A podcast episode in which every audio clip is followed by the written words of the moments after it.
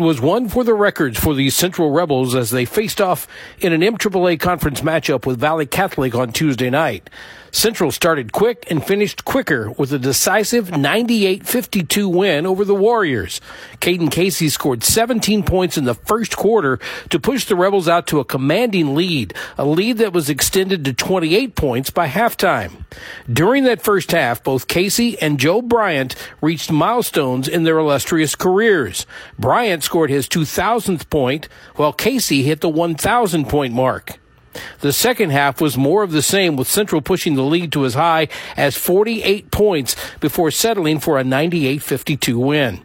After the game, Central head coach Brad Gross. It was a good win for us, and I was, I was glad to see uh, Caden and Joe both kind of hit some milestones. You know, Caden scoring his thousandth point and Joe scoring his two thousand. That's that's a really neat deal. Caden Casey finished with 27, while Joe Bryant added 22. And not to be overlooked was a double double by Zach Boyd, who scored 14 and pulled down 10 rebounds. Valle was led by Tyler Giggs 19 and Wyatt Fallards 7.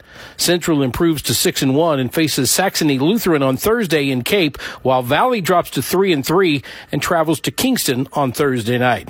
Once again, Central blows by Valle Catholic 98 52 at the TJ Fulon Fieldhouse on Tuesday night. For KFMO B104 Sports, I'm Glenn Barry.